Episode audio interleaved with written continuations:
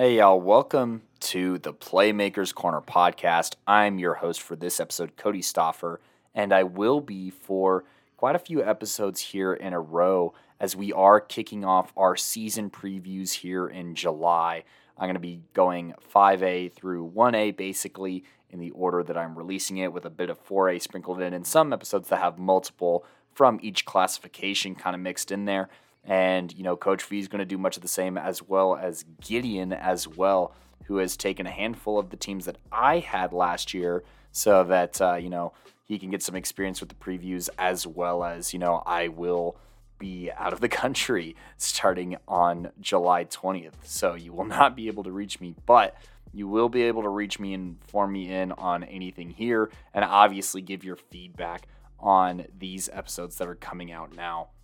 In this first episode, know, I'm very excited to talk about a handful of 5A teams on this one that include Boulder, Westminster, Northglenn, Mountain Range, and then the Centennial League at the tail end of this episode. For those who don't know, that's Smoky Hill, Grandview, Eaglecrest, Cherokee Trail, my alma mater is the word I'm looking for, Arapahoe High School, as well as the 5A defending back to back to back state champs, Cherry Creek.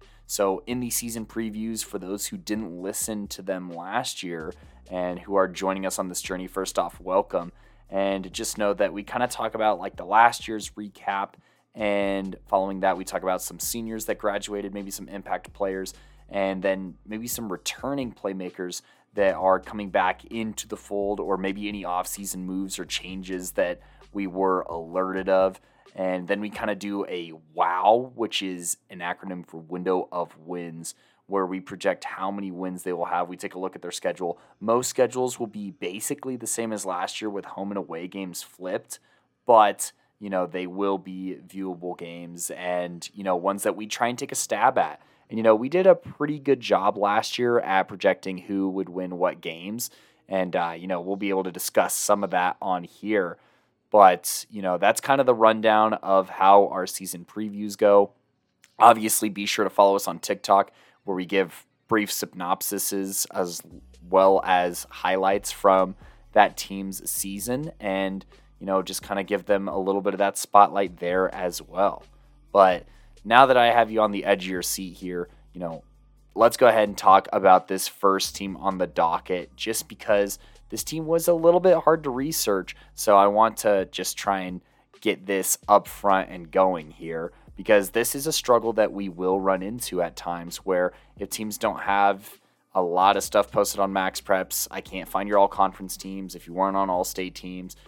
And, you know, obviously we don't watch every single game of every single season because it's literally three slash four of us by now. And so, you know, we try and find what information we can as well as, you know, any film and whatnot. And, uh, you know, it's hard to know who to look at if you don't have numbers. So, you know, I think that this is already better than last season, I would say, as far as doing my research and who has their numbers in and who's been inputting stats and whatnot.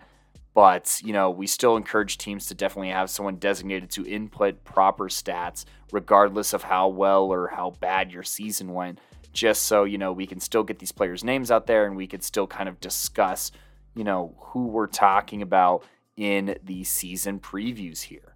So that's just kind of my little soapbox. But now that we really are four minutes in, let's go ahead and talk about this very first high school here the Boulder High School Panthers here. You know, this team is one that struggled a little bit here in this recap. You know, I did project them to win more wins than they ended up doing. And, you know, they had their struggles here, especially on the offensive side of the ball. You know, Boulder here, they went one and nine last season. I projected them to be within, I want to say, three to six in their window of wins. So I would say that they underachieved.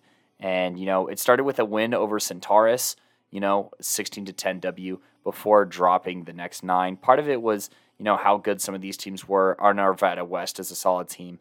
But then you lose to a 4A Silver Creek and I believe a 4A Monarch 44 to 0, which is just rough. And then probably their best chance for a win down the stretch was against this Mountain Range team that I'll talk about here in a little bit. before going 0 and 5 in league and allowing over 30 points per game and not being able to score over 10 points outside of their one win against Centaurus. So, you know, the defense was on the field quite a bit. There's a lot of inexperience in the backfield as well as under center that I think kind of plagued this team last year. And, you know, they had a new coach, another one. And, uh, you know, they'll have another new coach this year as well. So he'll be looking to try and right the ship and get a little bit more out of this program. But let's go ahead and talk about some of the seniors that graduated here. I just kind of have, you know, what has been made by the Boulder Booster Club or the uh, Panther Club, you know, whether that's on YouTube or Facebook to kind of go off of here. So, you know, Malachi Tarico was a graduate. Eric Martinez, who I believe was the lead tailback, or at least one of the guys who got carries. Uh, Charlie Getz was a captain, and he was a skill position player, so he'll be graduating, as well as Tate Franz, Jaden Seligman. Then you also have uh, another senior here who's actually signed to play on the next level here. And, uh, you know, that's going to be Daniel Gerlach. He's a punter, kicker, and uh, you know he's going to play some college football at Colby College out there in Maine. So you know that's exciting for him as well. So you know one of the few guys who we at least have confirmation on going on and playing some college ball. Then we got Mac Keegan here, Dakota Hess Talene here as well. Garrett Summers being a lineman at least listed on this initial roster here. Then we have a Luke Robbins. He's a senior wide receiver here. I'm going to save Ethan for last because he's one of the best players on this team and somebody that I talked about in last season's kind of preview. Uh, Johan Martinez Hernandez is a skill position guy who has graduated this year as well. So a lot of uh, skill position guys, but also some linemen. You know, I think of the senior who was listed. I believe it's Alexander uh, Jaquez, maybe. Uh, but you know, he had a little spotlight, and they I think they did a good job uh, spotlighting the seniors. You know, as far as you know who there is and uh, you know doing a little profile on their Facebook page. So I thought that that was interesting, and you know, obviously they had just some inexperience and a lot of first year starters on this team, uh, especially on the offensive side of the ball that just kind of plagued them.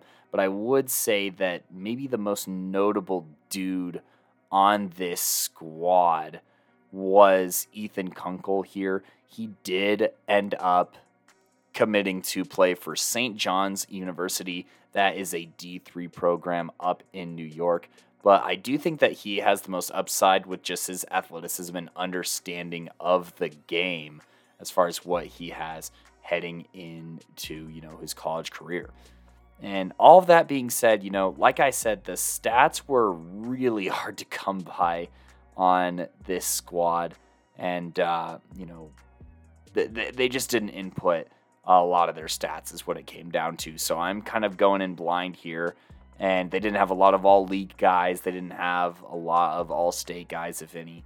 So, you know, there's definitely a lot of, you know, names to be learned this year under the new direction of head coach Jesse Jones, who, you know, comes in and has been building a lot of buzz in this community, I would say and you know is one of the things to maybe be a little bit excited for with you know this football team. And uh, you know one that did not experience a lot of success this last season.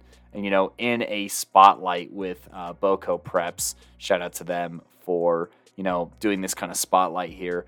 You know jesse he has coached at Adams City. He's a former indoor professional football player in, you know, arena leagues and uh, the American Professional Football League as well.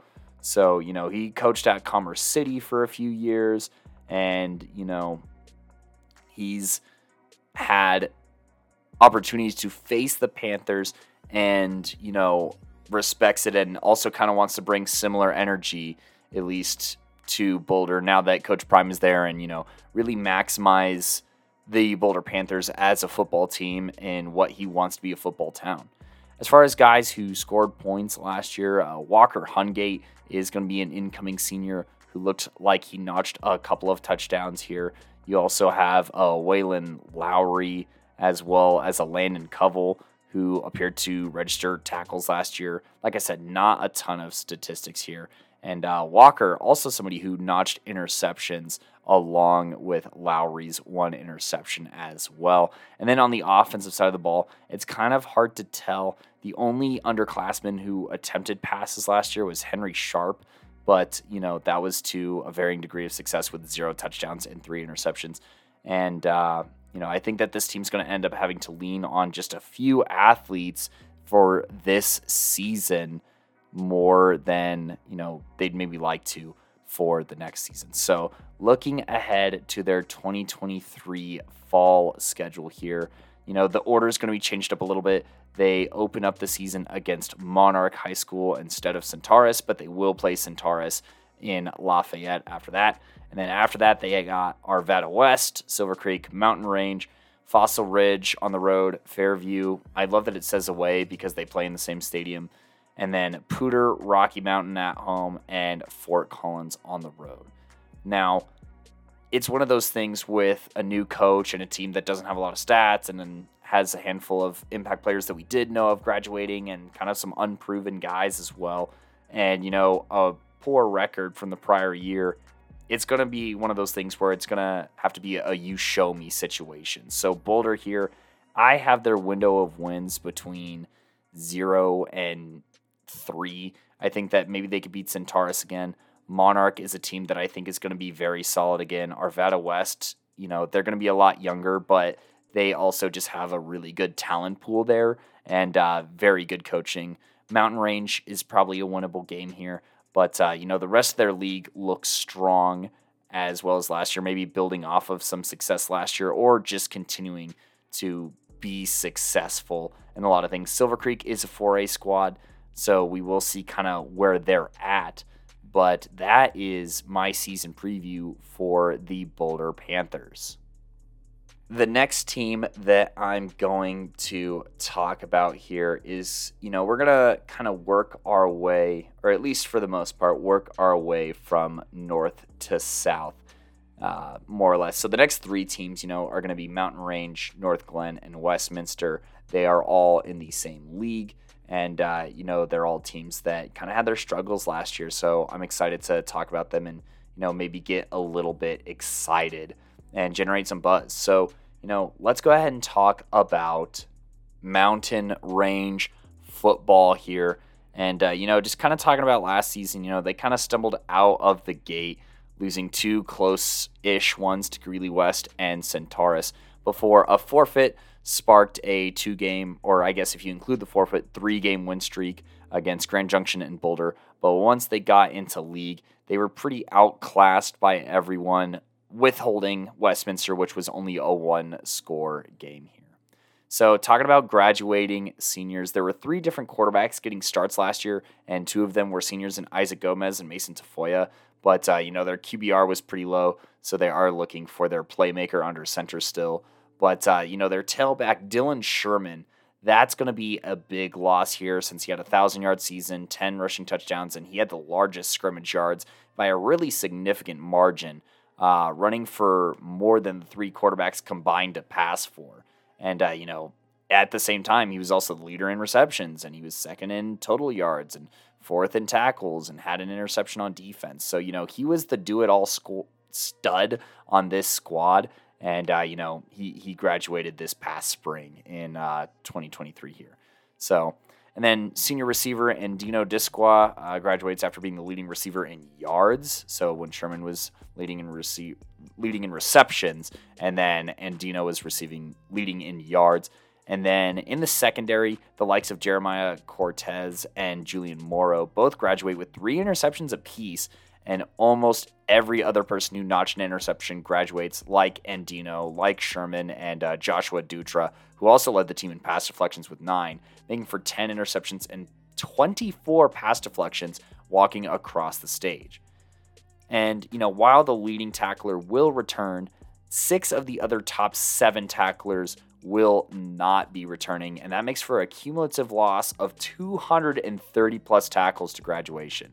But, you know, we've been a little bit of a Debbie Downer here. Let's go ahead and pick it up and talk about some of the guys who are going to be coming back and try and create some buzz here. So, you know, while they did lose a lot of guys, I wouldn't say any of them were really wow contributors.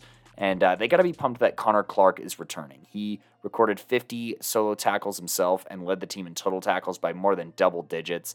And, you know, is going to probably be that guy that they lean on to get this defense set and ready to go. And then the leader with the leader in tackles for loss for the defense also comes back with Trey Parker on the defensive line, who, you know, is a little bit on the smaller size, but, uh, you know, he was getting into the backfield as a junior, so his senior year should yield some good results.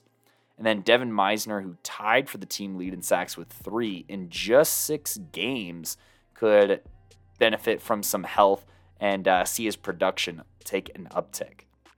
And then Taryn McNair, he was uh, respectable with an interception and four pass deflections on this defense. So the defense is returning a lot which is good because unfortunately there doesn't seem a whole lot to talk about on offense.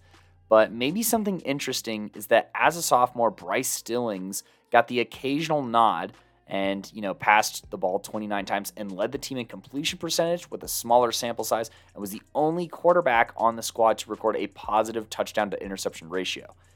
The only red flag here is that the only game where he had more than 10 attempts did not go so well.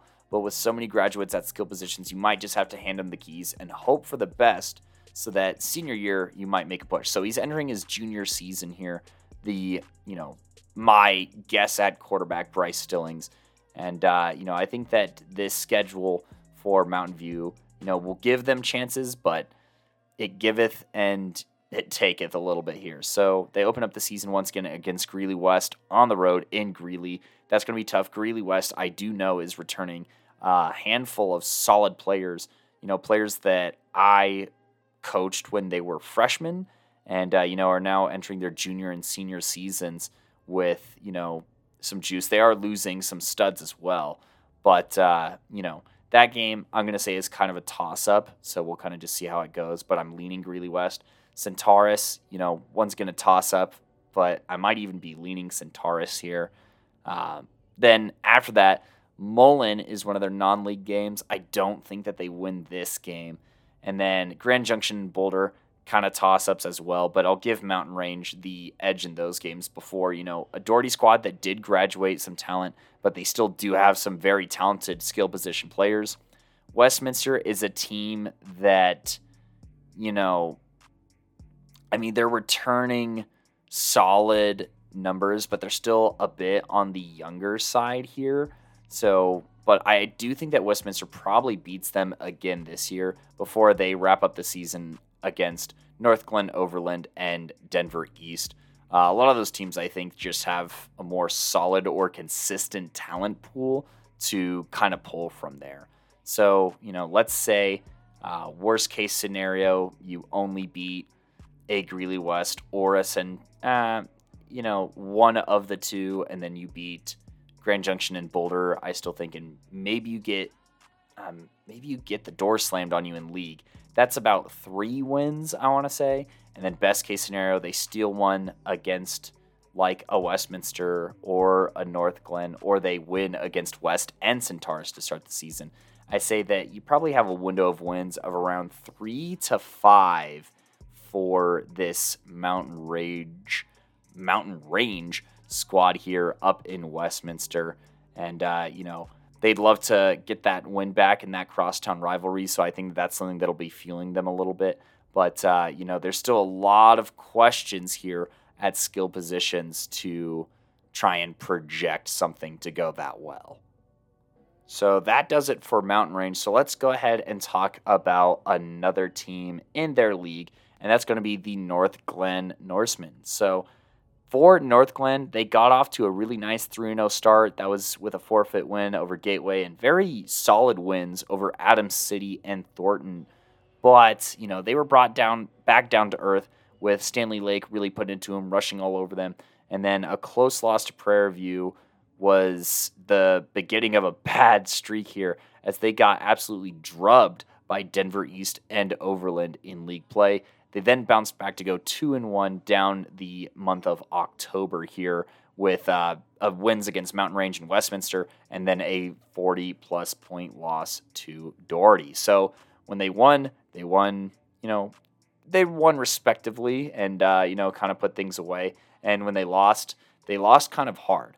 So, you know, I think that's kind of the Norseman rundown here for Northglenn. And, uh, you know, it's unique that they had so many contributors on the offensive side of the ball, but there's one senior that does stand out who is graduating, and that's Brian uh, Dykstra here, who was not only solid on defense with an interception 46 tackles, but he led the team in total yards, receptions, and tied for receiving touchdowns while logging another three scores on the ground. But just overall was a very nice utility player. And speaking of, you know, receptions and receivers, the top five receivers, including Brian, all graduate. And while none of them were, I'd say, necessarily dominant, it's just a ton of yards walking across the stage here. And then, you know, in the backfield, Zach Martinez did run for 500 yards and was the leader in carries and kept it consistent on the ground. He'll be graduating.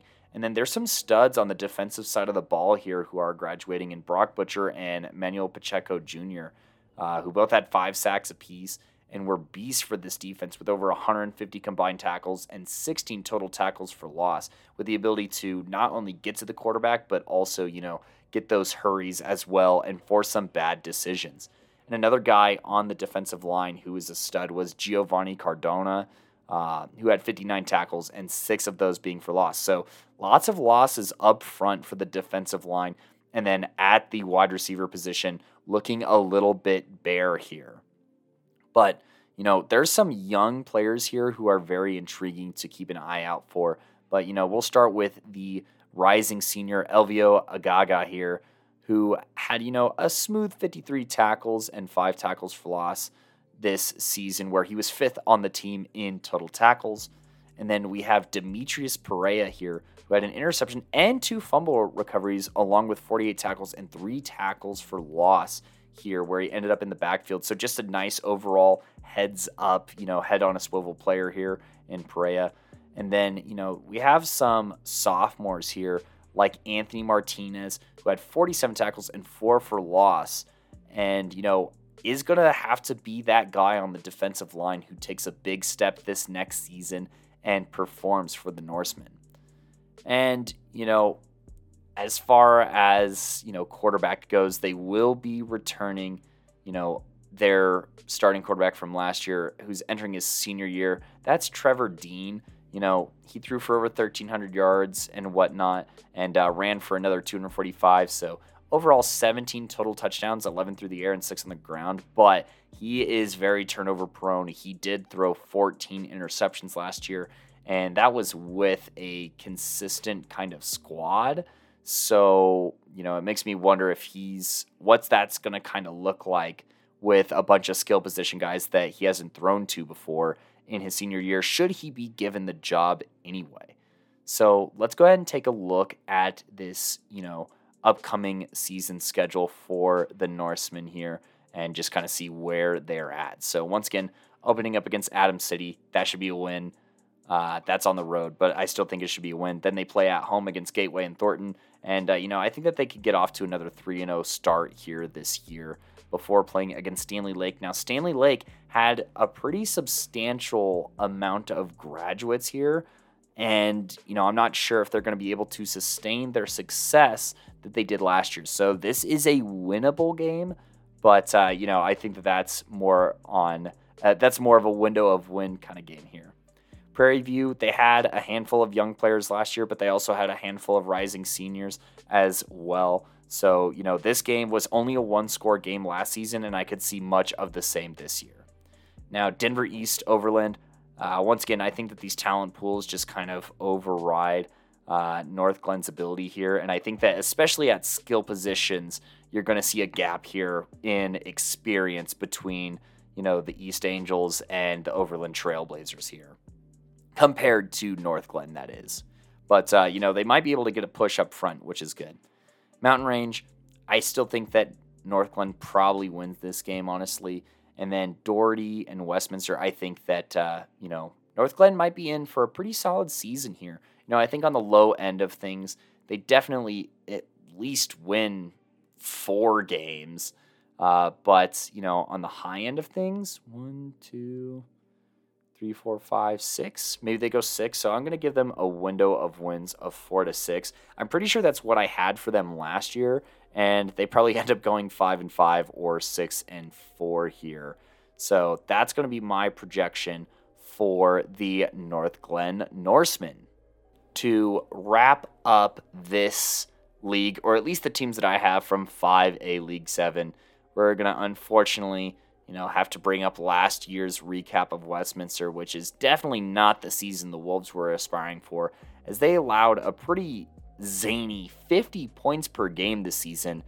And uh, what was probably one of the worst disasters in school history, with three of their opponents scoring over 60 points. Um, and I have no idea how they got that win over Mountain Range. That had to be like rivalry fuel because I don't even know if this team was really better than Mountain Range last season. But, you know, I mean, the record doesn't show so at least. But, uh, yeah, let's go ahead and talk about it here. I mean, look, Far Northeast, that's a good team with uh, great athletes. They had a dominant player in, I want to say, Draymond Jackson, maybe. Then they lose to a Rangeview squad, a Stanley Lake squad that was really good last year. They allow Prairie View to score 63 points. No disrespect to Prairie View, but oh my gosh! And this is the first of two 63 point games that are scored on that they're scored on, because then they play a team from Wichita, Kansas. Which kudos to them for getting out there and playing, you know, an out of state team. And then you know they start to just look a little bit more coherent in the next two games, losing to Overland by only two points, and then they beat Mountain Range by seven before you know a very good Doherty, or a playoff team at least in Doherty, uh, comes through and beats them, and then they get drubbed again by Denver East and Northglenn to end their season. So, you know, let's talk about some of the seniors that graduated here. You know, this team was incredibly long, young last year, but uh, two senior running backs ran for over 500 yards combined and two scores in the pair of Will Miley and uh, Quentin Watson. And then the two leading tacklers of Xavier Picasso and Kiko Rosales, 73 and 65 tackles respectively, both graduate with Kiko Rosales uh, notching another seven tackles for loss, which was tied for the team lead. And uh, Xavier Picasso had an interception himself. The other person who got seven tackles for loss was Andrew Garcia, who's also graduating this year. And, you know, Will Miley on the defensive side of the ball, not only running the ball well, but he had three tackles for loss. And, uh, you know, the top five tackles for loss leader are all graduating between Miley Garcia, Rosales, and then Leo Lujan and Ethan Candelaria, who had uh, seven tackles for loss combined, and uh, you know 460 pounds up front that they'll be losing. So a lot of the guys that were able to get into the backfield, who were able to do something on defense at times last year, are all graduating. But, you know, the secondary is going to look very similar to last year. You know, nine out of the 12 pass deflections returned to the secondary, headlined by incoming seniors Hunter M. Garton and uh, Elias Garcia, who both had a pair of interceptions as well. So the secondary should be a little bit more improved last year. And on top of that, M. Garton was the leading tackler on the squad with 47 tackles last season. And, uh, you know, five other underclassmen were in the top 12 of tackles. And, you know, that should hopefully uh, keep a lot of what was good and uh, improve off of that for this upcoming year. Hunter on the offensive side of the ball was also the leading receiver with just a hair under 600 yards and three receiving touchdowns. And then with another 700 yards of return yards, Hunter almost reached 1,400 yards from scrimmage. So they're probably getting their absolute best player back from last year in Hunter M. Garton heading into his senior season. And then uh, Colby Saiz, uh, you know, his three sacks were the highest by an individual on the team. And then, you know, he also had 34 tackles and three tackles for loss as well. So, you know, once again, one of those guys who was in the top 12, who was an underclassman, uh, or at least, you know, not a senior, will be coming back. And then Mason Kuwait was the guy for this offense under center, you know, throwing for 1,500 yards and throwing or rushing for a combined 24 touchdowns. But uh, it was not all sunshine and rainbows as he did throw 13 interceptions. But I think part of that is just how quickly opposing offenses were scoring and kind of putting this Wolves offense into, you know, kind of a score immediately kind of situation with a lot of these scores. So, you know, hopefully the defense can take a step up. The backfield could take a step forward as well. That's going to be necessary because the rushing attack just was not very efficient last year. And obviously, that includes the offensive line that's going to have to improve as well here. But, you know, he is, like I said, going to be getting Will back as well as Elias Garcia, who is the leading touchdown catcher with five and just, you know, received over 450 yards in only seven games. So their passing attack should look a little bit better this year with some consistency over the past two years. And but their defense is still an absolute problem. They hopefully have a new defensive coordinator to try and figure it out. But, you know, looking ahead to their fall 2023 schedule here, obviously it's going to look similar in a lot of ways here. They're going to still open up the season against far northeast Warriors here in Denver. Uh, but this time it'll be on the road, as will Rangeview and Stanley Lake. So they have three road games to start. Um, you know, far northeast does graduate some guys, but they had some underclassmen contr- contributions as well. And then, uh, you know, Rangeview, I think that this might be a winnable game, honestly, for Westminster, but to be determined. Stanley Lake, like I said in a prior segment, they're just not as good as last year. So, you know, a uh, little bit of a toss up there. They then have Overland at home, play Mountain Range on the road, Doherty on the road, all the way down in the spring. So that's a little bit of a drive there. And then close the season against Denver East and Northglenn at home. Honestly, this team, I think, has very important pieces coming back. And so they should be hopefully a little bit more competitive than last year. But I still think at best this team maybe maybe wins three games. So I'm gonna give them a window of wins of one, two, three here for this season. The offensive line is just gonna have to show me a lot more. This offense has to be balanced, and you know the defense has to. There's no reason for me to believe in this defense as of right now. So that's something that has to be earned. So you know I say that maybe they go two and eight this season or three and seven more than likely. But uh, you know, they could have a repeat of last season. It'd be really cool if they won four games, but I think two and eight or three and seven are kind of what we're looking at for the Wolves as a whole. So yeah, that does it for you know the teams that I have from that league. I think that Simon also has somebody in that mix there as well. But you know, let's go ahead and talk about the Centennial League, the most exciting league in 5A, in my opinion. I think that obviously they produce, you know, the majority of the teams in this league make the playoffs almost every year. And, you know, last year was much the same, where five out of the six did make the postseason. So let's go and talk about it, including my starting off, I should say, with my alma mater, the Arapahoe Warriors. And so last year, that was the first season with Coach Tyler Brighton, Brayton, my apologies, in the headset, and it can be argued that it was a major success, having lost lots of firepower on the defensive side of the ball. Younger players stepped up and were making plays, and there are a handful of seniors who elevated their game, and you could argue that they were competitive in games they were supposed to be, and even performed great in league with an upset win over Grandview.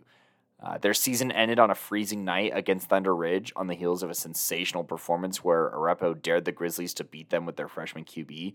And hats off to Thunder Ridge and DJ Bordeaux and that Grizzlies team that obviously did exactly that. But I think that six and four, there's a lot to be happy about with a pretty relatively young team here. But let's go and talk about some of the seniors who did graduate who won't be helping the Warriors and won't be in the fold this year. So, you know, on offense, they are fortunate to be returning a handful of players since last year they were really junior heavy and didn't produce a ton of points. Uh, but you know, the main catalyst to this offense was Alonzo Ramirez, who you know graduated after having 126 carries last season and just over 800 uh, scrimmage yards. And then you know, on the receiving end of things, uh, Jackson Schmeling was second on the team in receptions with 33, which was 15 more catches than the number three receiver and was just shy of 400 yards. So you know, those are two guys on the offensive side of the ball that we won't be seeing, as well as, you know, this guy who went both ways, the six foot five, 270 pound first team All State PMC senior top five tackle, uh, not offensive tackle, but Matthew Green, who's taken his talents to UNLV after putting in fantastic work on both sides of the ball this past season and, you know, being one of our top five interior defensive linemen in the senior class. His intensity and strength will be an edge that the Warriors will need to replace on both sides of the ball with his five tackles for loss on the defensive side of the ball, and then just being a huge anchor for the offensive line as well. They also lose first team All State specialist Jackson Smith, who scored 52 points and consistently pinned teams inside of their own 20 a handful of times, which could be a large impact for a team that wasn't explosive on offense. So, you know, the offense is going to have to step up and uh, probably can't rely on a specialist to do a lot of the same things. Now, on the defensive side of the ball, more specifically, Michael Autry was second on the team in tackles with 105 and the leader in tackles for loss with seven tackles for loss. And then also from his backer position, he was somebody who could really pack a punch, knew how to spotlight the ball, and he forced three fumbles, which is pretty substantial in uh, you know a sport or at least in a situation in this high school football where you know fumbles they're either really easy to come by or they're impossible to come by. So being able to force more than one fumble, I think that's when you start to see it as more of a skill thing, especially two. And then once you get to three, that's that's an established skill to me rather than luck. So. And then leading pass rusher Cade Huggins departs with Matthew Green, obviously, and Michael Autry. All three of those guys combined for nine sacks and 23 hurries. So those will all be moving on. But uh, Brayton, with his experience on the defensive line, I'm not. Obviously, it hurts to lose talent, but you know, in a year where they had to replace Jared Ramos as well as Jackson from you know them going to their schools of Montana and Air Force respectively, I think that they did a pretty good job, and we should expect a little bit of the same next year as well. Then dis- defensive back Sam Ballas led the Warriors with 12 pass deflections and brought a couple down with him while forcing and recovering fumbles. So that's another defensive stud that they'll have to do without.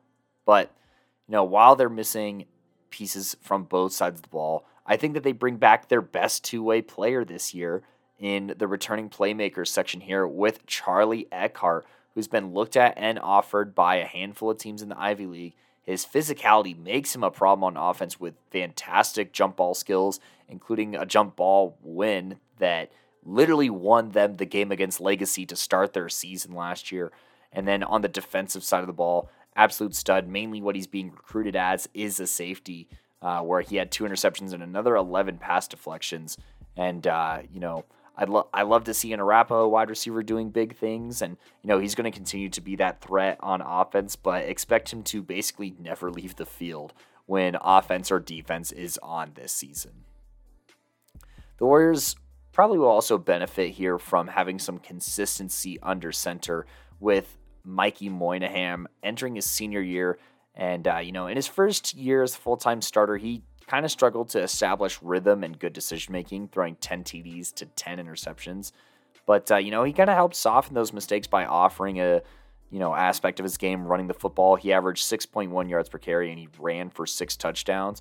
And, uh, you know, he'll still be an integral part of their run game with no clear cut next guy up, you know, rushing the football. So, you know, he'll be leaned on to, you know, like he did last year, run the football very well and efficiently, but probably at a higher volume, and then hopefully getting an opportunity to turn this into a little bit of an RPO action and uh, getting to pass the ball a little bit more as well. Jumping over to the defensive side of the ball, Coach Brayton's, you know, strength, I'd say, is uh, you know this defense will be the moneymaker for this team, as discussed with Charlie Eckhart, obviously on the defensive side of the ball. But they got a ton of playmakers returning, including four of their top five tacklers, with Joshua Acker, who also led the team or was tied for the team lead with two interceptions and recorded another seven pass deflections and recovered a team high two fumbles. So a very heads up player there. Then you got Wyatt Starbuck here, uh, 51 tackles, five of those being for loss. Eckhart and then the tackle leader, Will Knox, who notched 118 tackles and was the mind in the middle for this defense. He will be asked to do more without his running mate, Autry, obviously, but I believe he is more than capable of doing so and is on my watch list for linebackers this season. And then after making second team All Centennial League and catching our eye his freshman year, Ben Brown returns for his junior season and will probably be asked to play across the line and will look, you know, be asked to take a step forward in Green's absence. So, you know, last year I projected them to have a window of wins between three and five. They went six and four, so they obviously exceeded expectations uh, by a little bit here. And so let's go ahead and take a look at their 2023 schedule. Now that the, the bar has been raised for them, but you do have to remember that the bar is raised for everyone else as well. So, looking ahead to this 2023 schedule, you know, I do think that some challenges from last year will continue to be challenging, and uh, some things that were easy last year maybe will be a bit more challenging than they were in the 2022 season. You know, I think that this legacy game, this is going to be in Broomfield instead this time, and this legacy squad is very, very good. This could go either way, but they could start off with a loss on the road this season. And then this year for the Milk Jug Trophy, uh, you know, they do face a heritage team that is returning plenty of talent. I think that they're also getting an upgrade under center uh, potentially as well with a very tall, mobile quarterback. So, you know, they'll have some things to combat there. They did graduate their most productive guys on offense, but a lot of this defense for the Eagle squad is returning. And this is probably going to be one of the more competitive Milk Jug games in the past five years, probably, uh, between a Heritage and Arapahoe as well. They then have, you know, two more home games in what I assume is going to be the new LPS stadium against Regis and Columbine here, both on Friday nights. Um, you know, I think that Regis is a bit more winnable this year just with how many guys they did graduate, but they still have stellar playmakers, especially in that backfield, that they're going to have to key up on, and their offense is going to have to overcome this Raider defense, which is always a challenge. Same with Columbine. Rock Canyon did graduate a lot of people, and I think that this is probably a win here for Arapahoe. Uh, as they've kind of gone back and forth over the past couple of years, and that will conclude their league play here. So I think, you know, at worst, I think that they still win two of these games and uh, maybe three of them, but we'll say that they're two and three heading into league play. Smoky Hill, they should be able to get a win there, at least get to 500, if not over 500 by this point in the season, before facing Grandview, Cherokee Trail, Cherry Creek, and Eaglecrest. All teams that are going to be substantially better than last year, but I don't think there's really anyone here that Arapahoe can't compete with, if I'm being honest with you. No, they obviously beat Grandview last year, but they lost to them the year before that with a chance to win league. So, you know, a little bit of a back and forth there. I'm going to give the edge to Grandview uh, just with the skill position diff and you know the quarterback play a little bit until Mikey potentially shows me more this season. Cherokee Trail, they're they're going to be substantially more competitive this year, but I still think that they're more on the younger side here. So I'm going to give Arapahoe the win on that one. And then Cherry Creek and Eaglecrest, they probably split those games. So let's say worst case scenario, I still think that they probably win three games in league and then say that they win only two games non league. I think that this team should at least win five games. This team should at least win five games here. So I'm going to go ahead and write that in chalk here. And then at best, you know, ice. Mm,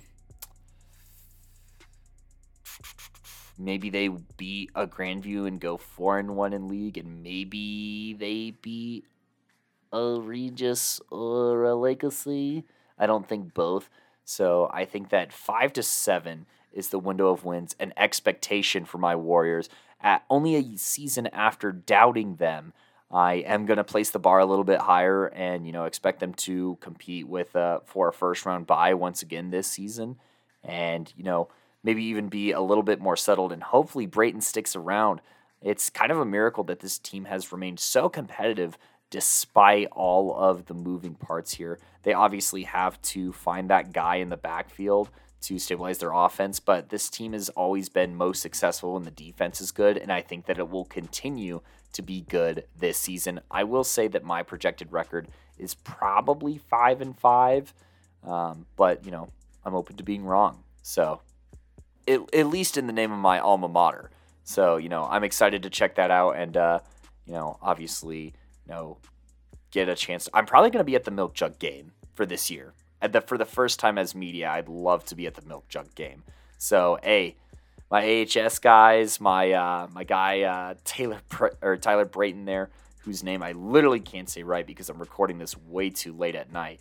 But uh, yeah, let's let's go and link up and uh, you know take care of business against the Eagles, who I will be previewing and putting some more respect on their name as well on another episode. But continuing with business on this episode, I do want to talk about Cherokee Trail here, who, like I said, was very young last season. You know, they had a very talented 2022 class that left, and they were pretty depleted, but they had some young guys step up and a friendly start of non league play that they rode to a first round playoff berth, uh, where they just lost to a more experienced Rock Canyon team.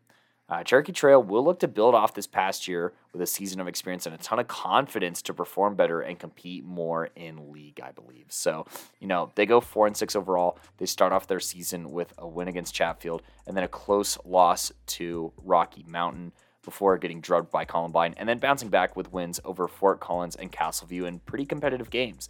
And then, unfortunately, they only get a five point win over Smoky Hill in league uh, they push Arapahoe pretty close, losing by only four points in a very low scoring game before losing to Rock Canyon by three. So, and I think that Rock Canyon game is a great benchmark for the ceiling of this team, honestly, because I don't think that they really had any business being that competitive with Rock Canyon, who was very solid on both sides of the football and were very good at establishing their will.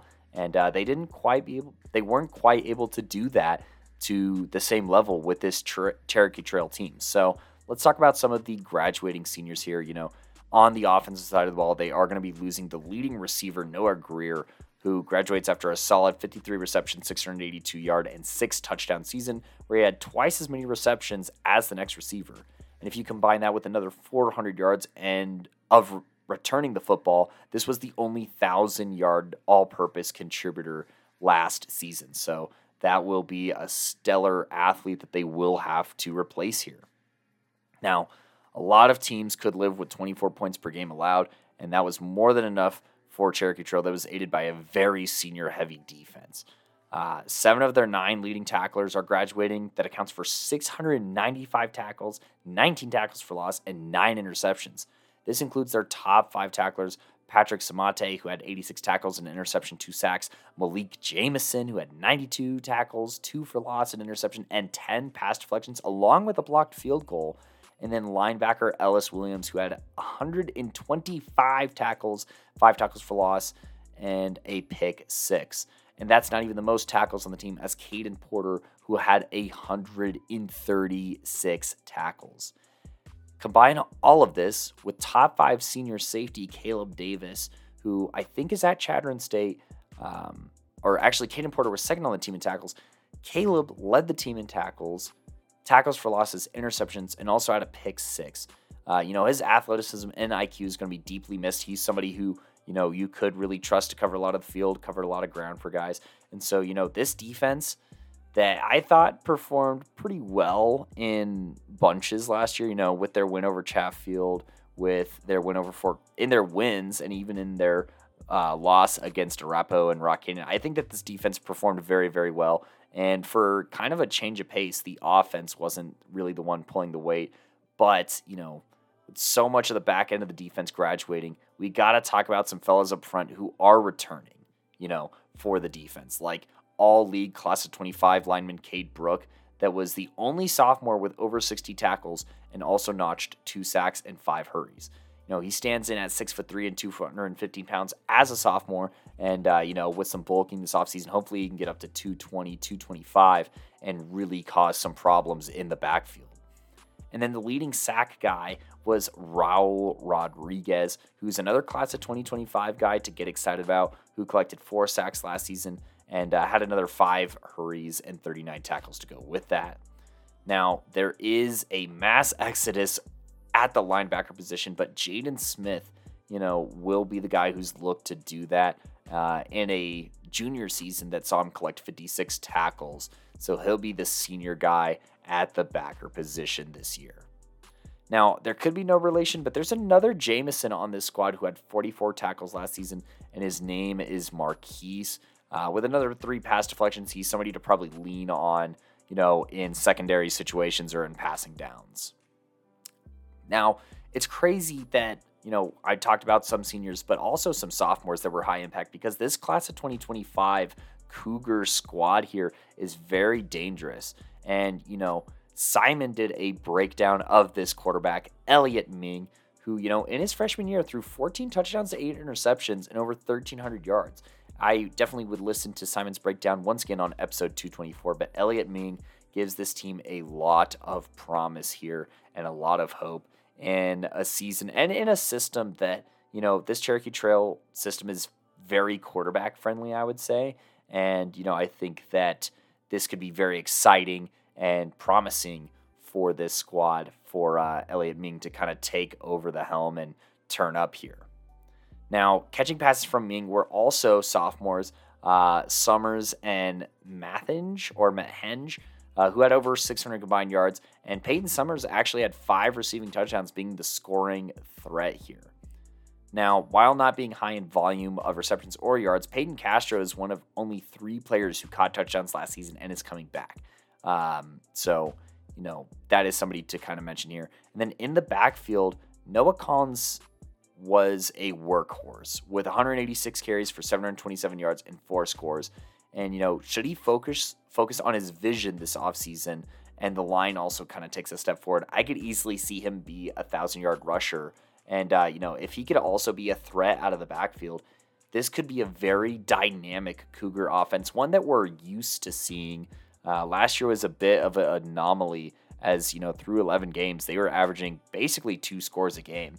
Uh, when only a year prior to that, Logan Brook threw 30 plus touchdowns, and their quarterback the year before that, when we first covered, whose name is escaping my mind at this moment, he also was dealing as well, and somebody that we kind of looked at for a top five quarterback kind of list, or at least during the pandemic season and whatnot there. So that is those are the returning playmakers. This is going to be another offensive kind of renaissance for Cherokee Trail, in my opinion. But uh, their defense taking as many hits as they did, along with other teams getting better, I think is going to pose some threats on this schedule. So I think that their opening home game against Chatfield I think that this is probably a Chatfield win, having talked through them. Stay tuned for other 5A previews, obviously, that I'm going to be doing, but this Chatfield team is going to be really good this year.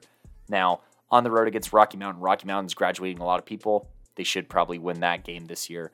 Columbine, I think that Columbine takes care of business against Cherokee Trail. And then Fort Collins, that one I could see being a toss up as well as Castleview. Castleview has some studs on defense coming back, so I'd keep an eye out for that. And then there might be, you know, a sense of freedom with, you know, maybe a better quarterback stepping up to the plate out there for the Sabercats or Wildcats, whatever.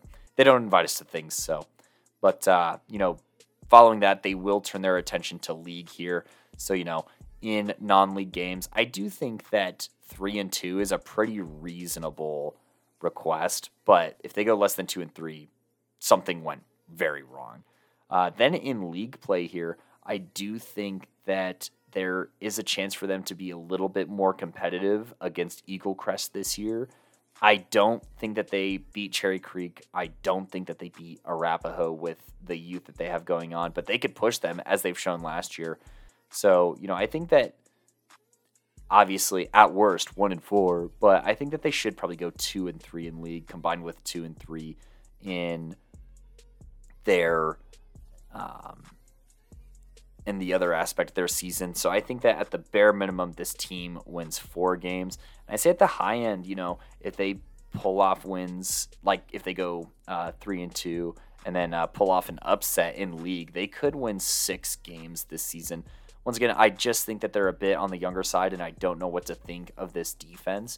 But I do think that there's a lot to be excited for, and I think that Cherokee Trail, depending on what goes well this year and how they kind of build off of this class of 2025 and some guys who you know are going to get even more snaps from the class of 2025 this might be a team to watch out for here next year especially heading into the centennial league and even beyond that but this team should make the playoffs and uh, you know we'll see if they can maybe even get a playoff win for these class of 2025 guys and get some experience as well in winning a playoff game.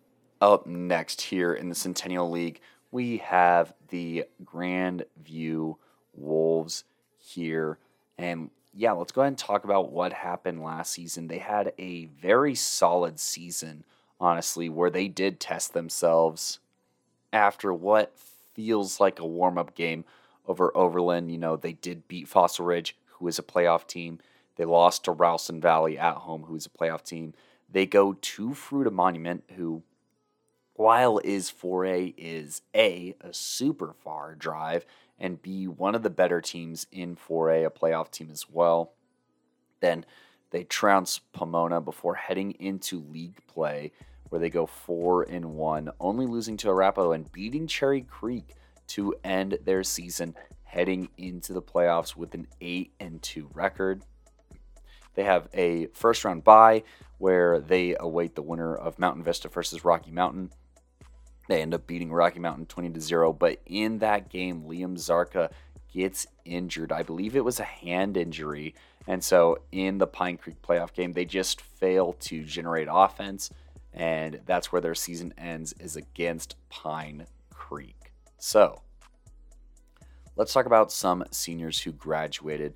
And I think that the obvious headline here is from the stalwart tackles of Zachary Henning, who's now going to Washington, and Wyatt Walters. Uh, you combine those with the gigantic Simon Kibbe graduation, and that takes away, for the most part, extreme size up front on the offensive side of the ball from the Wolves and their ability to run the ball, as well as obviously very solid skill if we're talking about a guy who went to Washington and other players who are also going to be college athletes as well playing football. So those will be very tough spots to replace on the offensive side of the ball. And then on the flip side, the interior defensive line uh, loses some dogs as well, with All State honorable mention Caleb Renner, who posted 50 tackles and three tackles for loss. He's graduating. Second team All League Delano Jefferson, who had 43 tackles and five tackles for loss. And even leading pass rusher Brody Robinson, who had four sacks. They all graduate. And that doesn't even include Malumba Wakalanji, led in tackles for loss with nine across that very disruptive front line for the Wolves. So the trenches on both sides are suffering here. And then to further talk about the defensive side of the ball, Max Kibbe graduates following a triple digit tackling performance and being second on the squad with eight tackles for loss, averaging 10 tackles per game. And, uh, you know, the secondary, they went through a lot more change last season, but, uh, you know, they do have to replace second team all league defensive back Gibby Leafgreen, who is third on the team with 88 tackles and also led the team in pass deflections with 10 while notching two interceptions. And him, along with two other interceptions of the team's five, are graduating. So four out of five interceptions are walking across the stage. And then through the air, the two leading receivers in Simon Kibbe and Davion Henderson will be a thousand plus yards and 10 scores that will have to be filled primarily by you know, last year's sophomores who were able to contribute a little bit here. And, you know, at the tailback position, uh, I believe it was Chase Tahir here, uh, took more of a complementary role, and he did a really good job with 5.9 yards per carry and four scores. And he is also graduating as well. So there's going to be more pressure on the current tailback to kind of pick that up. But, you know, let's talk about the returning tailback as well as, you know, other dogs that are returning here. So, yeah, the tailback who was an all state honorable mention was Don Vernon. He was electric last year and he has a very violent running style that promoted him into a workhorse back. 177 carries for 1,123 yards and 14 scores putting him amongst the top in the state for those categories, especially on the 5A level here. So, you know, that's a good place to start when talking about who's coming back. And then, like I said earlier, after talking about the leading receivers, there was a trio of Xavier Nito, Powers, and Vaughn, who were all sophomores, and they combined for 600 yards with Nito uh, putting together 383 of those yards. So, you know, they'll have a pretty solid junior core of receivers here on the offensive side of the ball. But going to kind of jump back and forth a little bit here. There was somebody who did step up last year who was a junior who led the team in tackles, and that was Preston Emkin, who reached 102 tackles as a junior and uh, you know was able to record a ton of physical stops in the Centennial League. And one can hope that he's even better next season. And then we got another Wa Kalonji here. This is in Kongolo, who, you know, didn't have as good of a season as he was probably hoping for his junior year, but still produced, you know, 62 tackles, two for loss. And, you know, I think from what I was looking at on the roster, this might be the last Wa Kalonji uh, here at Grandview. And so, you know, he has that going for him as far as a little bit of a legacy thing here for the Wa Kalonjis and, you know, kind of their historic run as uh, contributors at Grandview. So, and then also on the defensive side of the ball, you have MJ Hayes, who, you know, is going to be a rising junior this season. And as a sophomore, he was second on the team with six pass deflections and also had 33 tackles. And, you know, he was put on an island somewhat consistently. And if he could bring down some of these deflections, he could be in for around a four interception season, honestly. He plays opposing receivers very tight. And, uh, you know, if you're going to test him, he'll, you know, he, he was tested multiple times, is what I should say, and he rose to the occasion a handful of times as well. And then Oba Zaraki here was the only other defender to record interceptions. Uh, I'm unsure of his position heading forward since he didn't get a ton of starts last season, but either way, he should be in the defensive secondary and you know looking to contribute obviously for for this team here. And then the big returner here, the one who you know kind of will decide how far this team goes, who threw it or handed it off to other athletes or kept it himself was Liam Szarka. He had a total of 30 touchdowns and he was the co-winner of Offensive Player of the Year in the Centennial League. He's an all-state guy and, you know, he's hungry to win after having been so close the past two years of starting. You know, not only did he have all those scores last season, but 2,400 yards from scrimmage with his passing and rushing, just going ballistic, you know. So his health and his progression with his young receivers are critical to Grandview's ability to make a deep run this season. So, you know, talked about their schedule a little bit last year projected their window of wins to be six to eight. They obviously were on the higher end of that here.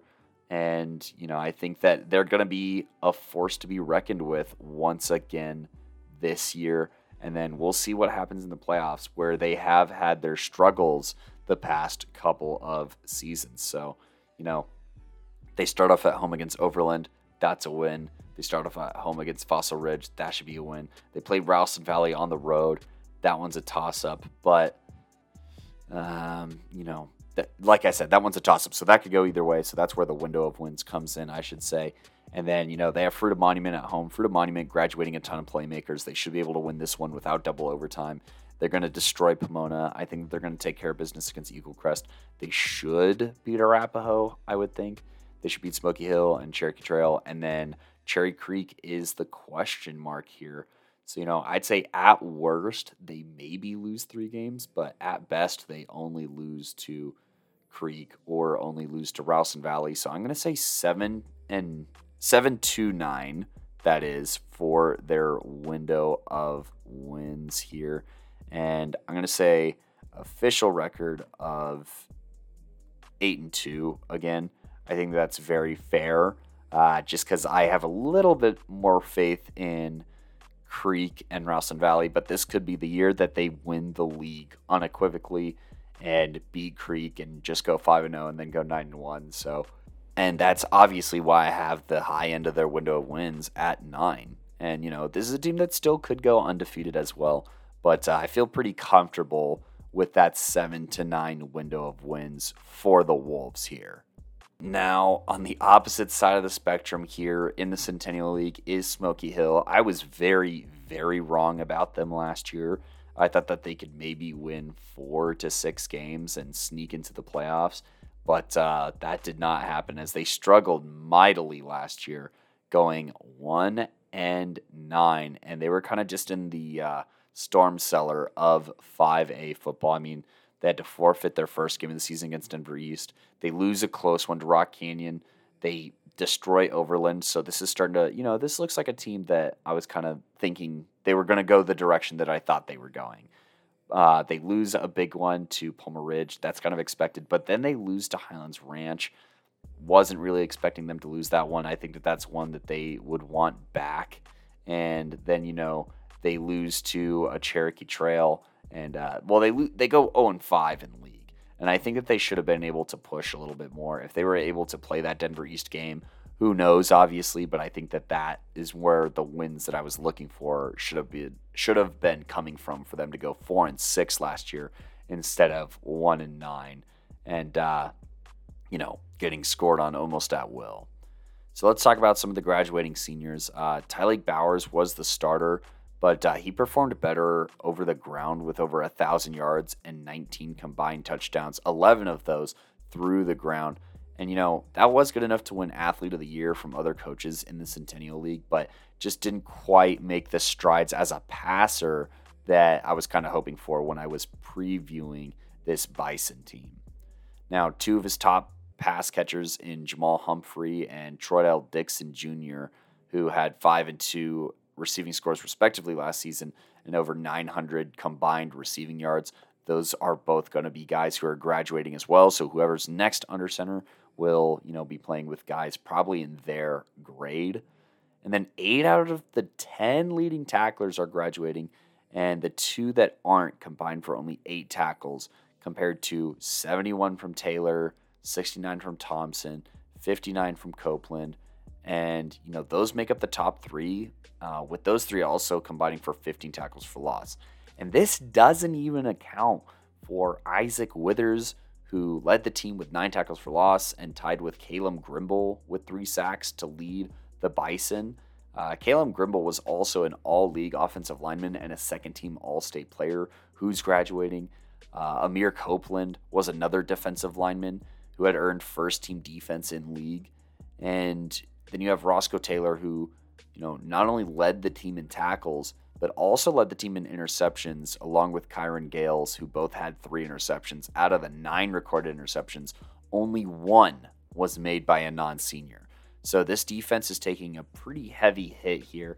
And then the offense losing their quarterback and whatnot, as well as, you know, an offensive lineman and some skill position guys. There's going to be plenty of opportunities for these underclassmen here.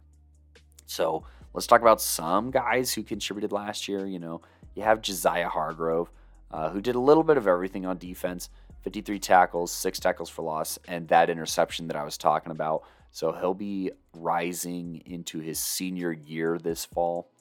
And then, you know, on the offensive side of the ball, one of the rushers who's going to be coming back is going to be Kai Washington. He had 79 carries for 400 yards and three touchdowns, and another two receiving touchdowns. So five total touchdowns for Kai there. And then John Bass Jr. had over 300 yards catching and rushing, and had four rushing scores. So you know might have to lean on those two guys out of the backfield with a little bit of a dual, you know, or a running back by committee threat. And then one would probably have to assume that the class of 2025 product break is up next, having attempted 38 passes last season. But with such a small sample size, it's hard to say if he's the starter or the answer for Smoky Hill. And, you know, I'd say after a couple of years of relevance, Smoky Hill is kind of scaling back to the type of program we have come to know, uh, as with the extreme mediocrity that, you know, was happening over there when I was in school and whatnot. And the mass exodus on the defensive side of the ball uh, is going to mean that they're going to struggle this year. I really do think that they're going to struggle this year, probably even more so than last year, if I'm being 100% honest. And so, you know, looking at their schedule, I would hope that they're able to, you know, beat Overland, but I'm not entirely positive about Denver East. Maybe with graduates at Highlands Ranch, they could sneak that one in. But I think that everyone else in league kind of took not necessarily a step forward, but it's just going to be more competitive this year. I think that one of the only teams that they might be able to beat in league is maybe Cherokee Trail or maybe Eaglecrest, but I don't see them toppling Arepo, Cherry Creek, or Grandview, honestly. And then, uh, you know, Palmer Ridge, they're going to have a new coach, but they have a lot of returning talent as well. They're a great program. So, you know, they probably lose that game. And I'm going to give them a window of wins of one to three here, uh, hoping that they are able to sneak one of those wins in, whether, you know, it's over East Highlands Ranch or Overland, probably, with those being the opportunities to win for this, you know, Buffalo's team here. So that's, I know that's brief and short, but that's kind of all that, that, all that there is to talk about here about the Smoky Hill squad. Now, as for the Centennial League and as it goes, we did have a resurgence last year from the Eaglecrest Raptor program they got their coach back. And, you know, like I said, they were back to being relevant and, you know, to their winning ways with plenty of returners. And, you know, they had a playoff berth and one of the most explosive offenses in the state. Uh, they weren't really able to hang with the physicality in the Centennial League, but their speed and versatility was enough to overwhelm their non-league opponents. They went five and zero oh with uh, you know Mike Schmidt listed on the roster, and I would expect a similar level of offense with a different cast of characters uh, that is maybe just a hair uh, peeled back. You know, last season they open up with 56 points against Brighton, 34 points against Horizon. They squeak by a Highlands Ranch team that kind of had an overachieving defense last year, in my opinion, 18 to 15. Then they take care of business against Rocky Mountain and Lakewood before getting into league, where they do win two games and go two and three before getting kind of rocked in the opening round of the playoffs against a very well tested Fountain Fort Carson team. So, you know, let's talk about some things that are going to be kind of difficult for Eaglecrest here. And I think that the main one is there's no replacing an athlete as special as Diego Kearns. He had over 2,000 all purpose yards last season, including 1,548 rushing yards on a gaudy 7 yards per carry and 17 total touchdowns. His speed, acceleration, and agility was legendary for his career at Eaglecrest, and they will not only miss him, but so will Colorado football. Well, not as opponents, but you know what I mean. Uh, not only that, but anyone who had significant touches as well in the backfield is also graduating. But I mean, Kearns, who was just the guy who made plays, he was able to return kicks, punts, he was, you know, dangerous out of the backfield, catching the football as well. He could take screens to the house and, you know, was somebody who obviously was a top five senior running back here for us here at the pod when assessing tailbacks this past season. So, you know, that's going to be hard to replace. Jacob Schmidt was not the best quarterback ever, but he was still the leading passer last season with 60% completion, and he threw more touchdowns than interceptions at a 15 to 10 ratio. Tyson Clark, he led the team with 26 receptions and is graduating. And then flipping over to the defensive side of the ball, you have Muller or Mueller. Uh, he was second on the team in tackles with 81 and will take those across the stage with him, along with five of the other top tacklers. Uh, most notably, Stagner, who had 54 total tackles and three of those going for loss. And then Peyton Taylor, uh, he was in serious consideration as being one of the best defensive backs in the senior class with the team leading eight pass deflections, three interceptions, and a pretty mind bogglingly large amount of interception return yards with over a hundred. Uh, not to mention a kickoff return and two punt returns for touchdowns, uh, being second on the squad in total touchdowns. He was a big play threat anytime he got his hands on the ball, and he was able to go get the ball as well on the defensive side of the ball. So you know, they are missing, in the most literal sense, playmakers on this team heading into next season. And if I'm being completely honest, this is a pretty, you know, this was a pretty young team last year, even though they have some very high end or top end talent that is graduating. There's plenty of talent that is returning, including leading pass defender, safety Cam Worm Chapa. I believe he has an offer to UNC uh, he led the team in interceptions with six. He also had four pass deflections, which was second best after Peyton Taylor. And, you know, he also led the team in tackles at 100, and he did a better job of getting to the ball sooner, but was just taking great angles to stop touchdowns constantly throughout the season and preventing the really big plays. Now, also, somebody who I do know has an offer to Northern Colorado is Corey Jackson. He enters his senior season in the defensive secondary with a quieter season on three pass deflections and 31 total touch total tackles. Uh, but you know, is a part of a Raptor secondary that has had so many years to mesh and is t- very talented himself and uh, is a watch list guy for sure as far as cornerbacks go. So, and then this was a bit of a newer one. I didn't have a chance to enter this into my notes until right now, but you know, they were able to. I don't know if he's going to be eligible with transferring or whatnot, but Joel Yeboah from Thomas Jefferson, who was either the leader or second in pass deflections for that TJ squad. He is now said to be at Eaglecrest. And so, you know, that's a great, you know, addition for them and, you know, someone that's going to be able to kind of help with, you know, the pass game and whatnot, especially as some of these teams are going to be passing the ball quite a bit. I look at Cherokee Trail, who's going to be passing the ball a lot in this league. Grandview is a team that's going to be able to pass the ball very well. So it doesn't hurt to be able to match up. Horizon is a team that can pass the ball well as far as out of league. So, you know, it's good to have a very solid secondary, which is something that I think Eaglecrest is known for, but, you know, especially will, you know, be able to back up this year. Now, there's a sophomore kind of linebacker slash nickel defender in Ramaje Owens who had 65 tackles. And, you know, he takes solid read steps and he flies downfield very well upon realization of plays. And, you know, he also had two interceptions in the pass game. And then the leading receiver in yards, Xavier Waldron, returns after 257 yards and four scores. And this is further aided by a pair of 2025 guys in Burke Woodycomb and Xavier Gamble, who are sophomores that had four and two receiving touchdowns, respectively and combined for over 320 yards, meaning whoever's under center next year has some guys to throw to who have varsity experience at least.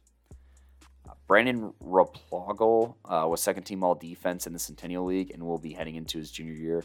And then on the offensive line, they will see Weatherby Jr. ascend into his senior year. And Kale will have to be making improvements as a pass blocker if this offense is to be more balanced with question marks at their two most important positions last year as far as quarterback and running back goes. So, you know, while they do have a lot of returners, I think that the positions that they have question marks at are very big deals. Now, I do think that they are going to have athletes for that tailback position or just have one of their better athletes maybe play both ways. And then quarterback, you know, the quarterback isn't asked to do a whole lot in this offense if I'm being a thousand percent. And, uh, you know, I think that overall it's going to be hard to know have some of the decision making that Jacob Schmidt had, and so you know I think that they should beat Brighton here. Brighton's just a team that's very young, and I think that uh, Crest should just be stronger up front. Horizon, this is a game that they should probably win since we don't really know what Horizon's defense, running game, or head coach is going to look like. But you always have to be careful against a guy like Alex Birch. Highlands Ranch, I think that they should win this game a little bit easier this season with everyone who graduated last season. Rocky Mountain is a team that graduated a lot of talent, so they should be able to win this game and they should be able to beat Lakewood as well. So, you know, you're looking at a potential 5 and 0 or at worst 4 and 1 start in their non-league games. And then, you know, heading into league, I don't think that they could beat Grandview. Cherokee Trail is going to be a toss up. Cherry Creek, they probably won't be able to beat. Smoky Hill, they should be able to beat, and Arapahoe, they should be able to beat. So I'd say either one and four or two and three in league here to close out their season. So that gives them a window of wins of six to eight, I would say. Um, potentially, or I, uh, it's more like six to seven if I'm being completely honest.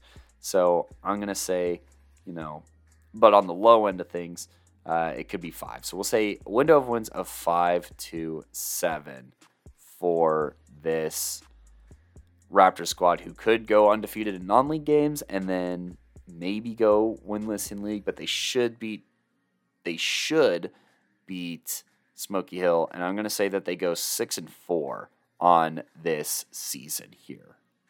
And now the team that you know we're always talking about here because they win, and that's going to be the Cherry Creek Bruins, your three-peat state champs, the defending state champs, heading into this season. Who, per usual, were very dominant last year. Let's go ahead and talk about their recap. Uh, you know, and it's funny that they won state again. I was able to keep that sentence from last year, uh, but I would argue that this season was even more of a roller coaster with the quarterback carousel, kind of exchanging seats throughout the season that culminated in a swap at halftime to beat Valor in the state championship game. And while they have a handful of returners, they will be graduating a lot of significant members on one of the best defenses in Colorado football history that they have been able to roll out for the past four years. Uh, they, they're not going to go away, and I think that they're still a threat to win state, and I'll go over, over some reasons why. But I mean, you look at the schedule last year, and they just do such a great job of testing themselves. They beat Ralston Valley out of the gate, and Coach Logan had nothing but praise for that team and Yanacito as well. So, you know, they're looking forward to that rematch. They lose to St. Edwards, uh, who is one of the, or St. Edward, I should say, who's one of the best teams in Ohio. I think that they end up winning state out there. They lose to them 13 to 9 in Ohio. So I think that that's obviously a good way to test yourself. They beat Chatfield by multiple scores. They beat Arvada West by multiple scores. They absolutely trounce Regis Jesuit. So they start off four and one non-league, and then in league they destroy Cherokee Trail, Smoky Hill, Eaglecrest, and Arapahoe before getting upset by Grandview right before the playoffs. Very similar to last year where they, you know, lose to Arapahoe and they kind of it serves as a wake up call, and then they just truly dominate in the postseason, scoring at least 41 points in their three playoff games after a bye, beating Fountain Fort Carson, Thunder Ridge, and Pine Creek, and then having a comeback win over Valor Christian in what's been the most entertaining 5A game that we've covered since starting this podcast. So, you know, let's go ahead and talk about the graduating seniors because there is a lot of them.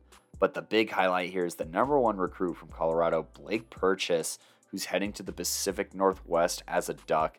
And, uh, you know, his grading as one of the best prospects we have ever had the pleasure of watching checks out. And it's a huge loss for this defense in both the pass game with his ability to, you know, deflect passes, but even more in the pass rushing department with a team high 18 sacks. Not to mention, you know, his ability to play the run was very good. He's somebody who could drop back in coverage. He could bat passes with a very good vertical and height and size and frame. And, uh, you know, he was the CHSAA player of the year. He was the Gatorade player of the year. Those are big shoes to fill no matter what program you are. So that's the type of caliber of player that's being replaced here. High level D1 guy. Same with Logan Brantley, who's just another dude for this Bruin defense, playing on the FBS level here with his commitment to KU as a linebacker. After being a hybrid defensive athlete who could rush, play man, zone, and uh, play the run incredibly well. His grading as the best, quote, safety prospect reflects on his versatility as one of the best in the state last season and the interception leader for this squad since, you know, he played in the nickel role. He would roll back, cover two, cover three, man up, play linebacker, man up against tight ends or slot receivers. He's just one of the best athletes that we've probably ever seen as well, and just a freak as far as, you know, being able to close distances very fast, very good reaction time, and a very smart football player as well. Also in this secondary, was a top. All these guys were top five seniors at their position, by the way, if not number one. Blake Purchase was, as was, you know, Logan here. And, uh, you know, Braylon Warren, while he wasn't number one, he was a top five corner. He was a lockdown guy who made our senior list, and they'll miss him being able to just kind of fly solo on his side of the field. Marte Russell is somebody who stepped up as a teammate and moved to outside backer and contributed with solid pass coverage these past couple of seasons. Uh, Javion Smith Combs signed to CSU, and uh, you know he takes with him his six foot six, 240 pound frame to Fort Collins after racking up three sacks and 38 tackles last year. Chase Brackney, he was our number two rated defensive end in the class of 2023, and you know he might be moving to the interior defensive line with his incredible size and strength. But regardless, racked up seven tackles for loss and, you know, got a scholarship to Iowa. I think that that matches his play style very, very well. So, yeah, that's just a ton of top five guys from our senior list, a ton of all playmaker guys, and, you know, just absolute beasts on all three levels of the defense.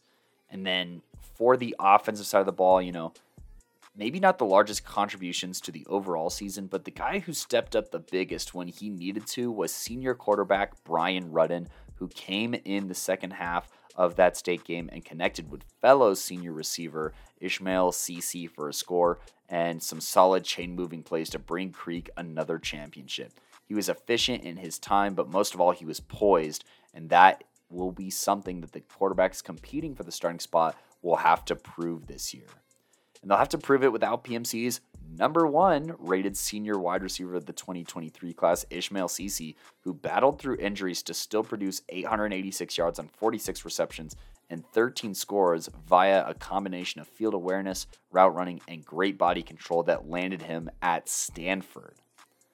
Then the second leading receiver, Kyer Johnson, was a speedy slot who racked up 444 yards and five scores while also being a threat on special teams. But a big loss here will be the leading rusher for the team, Carlson Bubba Tan, who had 1,224 yards and found dirt 13 times and was the crutch for this offense that didn't really have an identity through the air for the majority of the season. And, uh, you know, he was one half of a dynamite tandem. And then paving the way for a solid running game was interior offensive lineman Hank Zelinskis, who was a top five senior at interior offensive line. And, uh, you know, his consi- consistent footwork and strength, pulling constantly from the center position, uh, helped identify defenses and looks while set and uh, paved the way for a very dynamic run game last season. But, you know, it's not all gloom and doom here, Creek fans. Don't worry. And uh, for the rest of the state that thinks it's going to be easy, uh, don't get your hopes up either in that regard because the Bruins still have plenty of talent, especially especially on the offensive line, where they're going to be returning, you know, three three-star trio of you know Max Parrott, 6'4", 275 pounds, and uh, USC commit Hayden Treter, six foot six, 300 pounds, and Iowa State commit AJ Burton, 6'5", 275 pounds, and I think that Max Parrott might have just committed as well. I think I saw something about that on Twitter. So, you know, I'll go ahead and take a look into that. But either way, these guys helped pave the way for an offense that had so many yards from scrimmage running the football. They had multiple playmakers running the football very well. And all in all, you know, that's a lot of size and experience to be returning who are all juniors and now they're even taking a step further, and uh, you know they're they're doing the most there. So oh yep, and that's what it was. Max Parrott committed to Purdue recently, so that is the breaking news on that front there. So yeah, you'll have those guys returning, and then you'll have two running backs who had carries last year in Jordan Heron uh, and freshman from last year, so rising sophomore tailback Jaden Fox uh, who Blake Purchase told us to keep an eye out for. Those guys combined for over a thousand yards and 14 scores, 13 touchdowns from Jordan Heron specifically. So you know those guys will keep this offense balanced for whoever wins the quarterback battle. And the two guys who I think are going to be competing for it are Aurelio Marchiol and Brady Vodicka. Obviously, you know Brady was the leading passer from last year, but uh, you know he he finished the regular season until he got pulled from the championship. So we'll see who is confident heading into the fall. But I imagine Brady probably starts since in the regular season he did post 13 touchdowns to only one interception, and his ability to run the ball and use his size was, you know, a different dynamic for this Creek offense from, you know, years past. So, and uh, I trust Dave Logan and the coaching staff to develop him and be able to deliver darts from the pocket as well. Now, T.I. is somebody who returns on the defensive side of the ball after a freshman season that saw him collect three sacks, 23 tackles, a tackle for loss, and a few offers over the summer, uh, you know, from the likes of CU and I believe Iowa State, maybe, uh, entering only his sophomore season. Then, you know, the headlining defender in this is class of 2024 do it all linebacker Angelo Petridis, who had himself another 100 plus tackle season and had another pair of interceptions, proving himself as capable in both the run and pass game. And he will be the star of this defense heading into his senior year. He's a very well rounded linebacker and somebody who I think is probably my projection for the best linebacker in the class of 2024 when we do those senior rankings. Then the second leading tackler, Jake Howell, he returns after 113 tackle season where he ended up in the backfield four times. And, uh, you know, between Howell and Petridis, this is going to be a very tough team to run on. But, you know, these two guys are going to have a little bit more on their plates with a defensive line that was capable of doing so much and had so much depth, going to be looking a lot different this season. Aiden Napke is only a junior at the safety position, but has been a ball hawk through his first two years and stepped up as a tackler this season, improving his tackle numbers up to 78. And is somebody who's recorded multiple interceptions and pass deflections every year, and is somebody that you know can play the whole football field for this Bruins team. Then Keegan Perea on the D line hopes to pick up where I assume his older brother Caleb Perea left off after a season that saw him notch three sacks in just seven games played and then there were three other juniors who notched interceptions this season. Now, while this Creek team, talking about window of wins, the wow here to wrap up this episode, while this Creek team is not the same as last year, no one said they were going to be, but they just won't be. They still have plenty of experience returning on the offensive side of the ball to hopefully offset some of the growing pains on defense. But in addition to that, they still have the benefit of the best coach in Colorado football history with Dave Logan, and I cannot see them losing more than three games. I'm going to say a window of wins of seven to nine here. Now, they open up the season at home against Ralston Valley. That could be a loss. They also have another home game against Legacy, but they have the benefit of both of those being home games. At worst, they split those going one and one before their other non-league games of Chatfield, Arvada West, and Regis Jesuit. I think that they probably get a clean sweep of those, with maybe Chatfield posing the biggest threat there, uh, just with the amount of returners that they have. But I think that they just outclass them up front uh, in size, strength, and technique on the offensive line. So, you know, probably four and one at worst heading into league play, where they take care of Cherokee Trail, they take care of Smoky Hill, they take care of Eaglecrest, and then they end the season at home against Arapahoe and on the road against Grandview. And you know, once again, I think that at worst they maybe go four and one in those. So eight and two, I think at worst, but probably a regular season record of nine and one for the Cherry Creek Bruins. But eight and two seems to be the kind of pattern here. So let's just roll with what they've done the past two years and call it eight and two this season for the Cherry Creek Bruins. And sorry, haters, but another chance to run it back and go to state.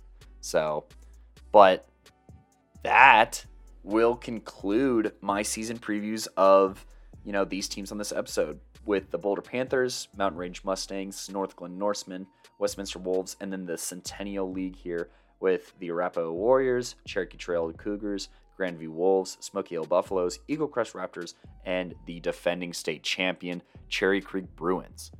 Be sure to follow us on TikTok as we are going to have little snippet previews on there as well with overall synopsises of these squads here. And then please stay tuned as I have two more season previews coming out this week and three a week, Monday, Wednesday, Friday for the next few weeks. And then after I depart, Coach V and Gideon will be doing much of the same. So to keep up with all of those episodes, be sure to like, subscribe, follow us on YouTube, or Spotify podcasts, Apple Podcasts, Google Podcasts, and turn on your notifications so you get notified whenever the newest episode comes out. This, in addition to following us on social media via Instagram, Twitter, Facebook, will be a great way to keep track of all of our newest episodes and be sure to see what we think of your team and your program once it comes time for them. If you have any clarifications please be sure to reach out to us over DMs if somebody has transferred or anything like that, because we only know so much with our little network that we have here, our little web of information, of reliable information, that is. So, thank you all for tuning in to this episode. I have been your host, Kodey Stoffer, and peace.